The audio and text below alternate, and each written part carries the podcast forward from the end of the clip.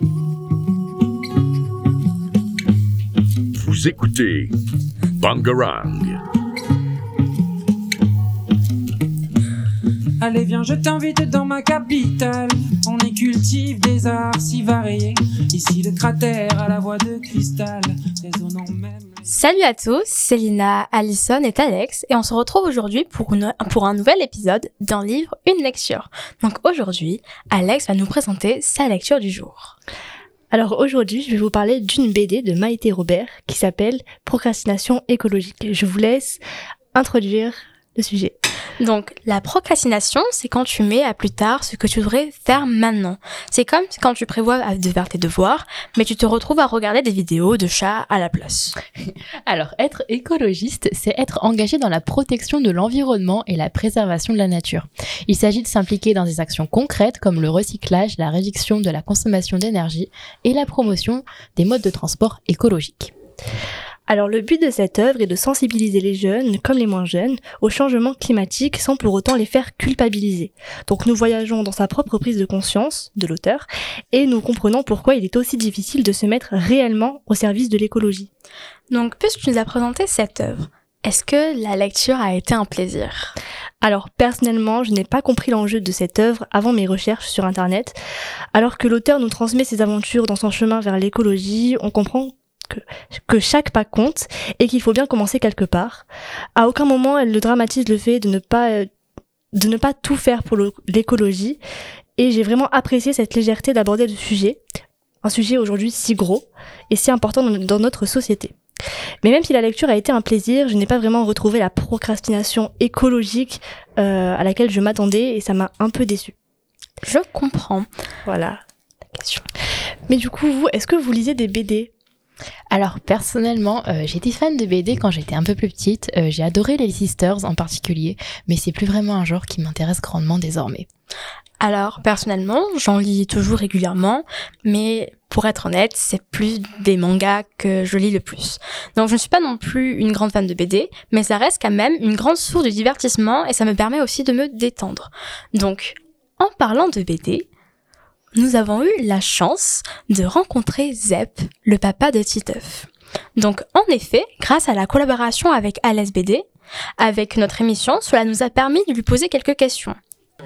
Alors euh, là, je, voilà, je vous introduis à ces, deux demo- ces trois demoiselles et ce monsieur qui ont la radio associative Bangarang qui résonne sur Alès, qui est, euh, qui est euh, hébergé dans un lycée, qui est un lycée, euh, qui est, qui est le lycée Prévert.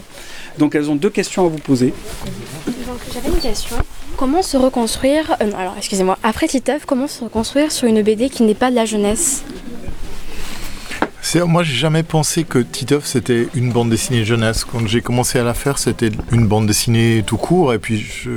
d'ailleurs, c'était surtout le pour un public adulte au départ, sur les premiers albums. Le public jeunesse est venu à partir du troisième ou quatrième album.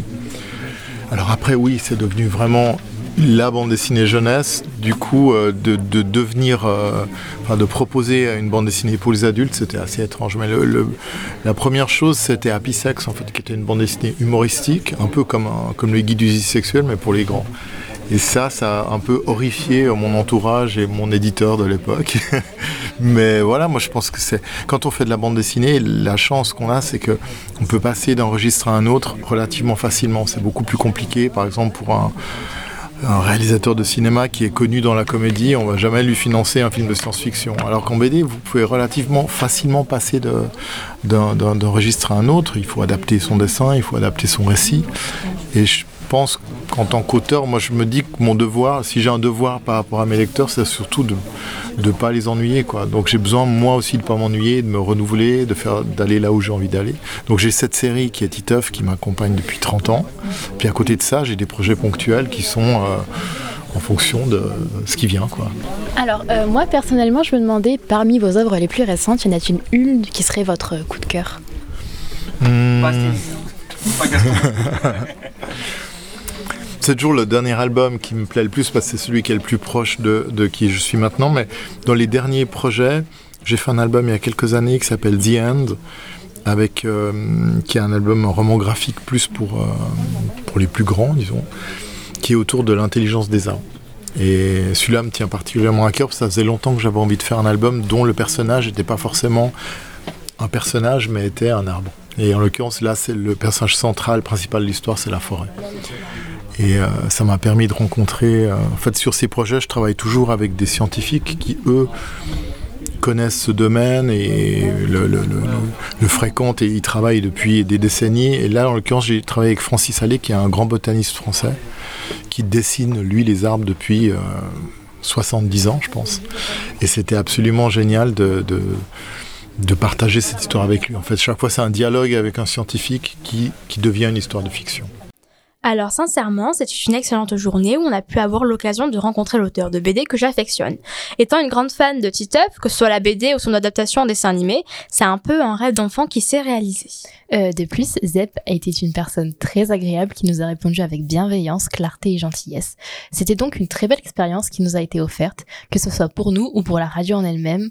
On espère avoir d'autres occasions et opportunités pour rencontrer d'autres grands auteurs de BD ou même de livres. On remercie d'ailleurs grandement à l'SBD qui nous a offert cette opportunité.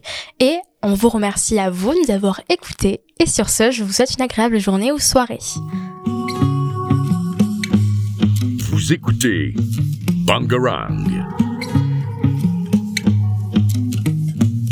Allez viens je t'invite dans ma capitale On y cultive des arts si variés Ici le cratère à la voix de cristal Résonnant même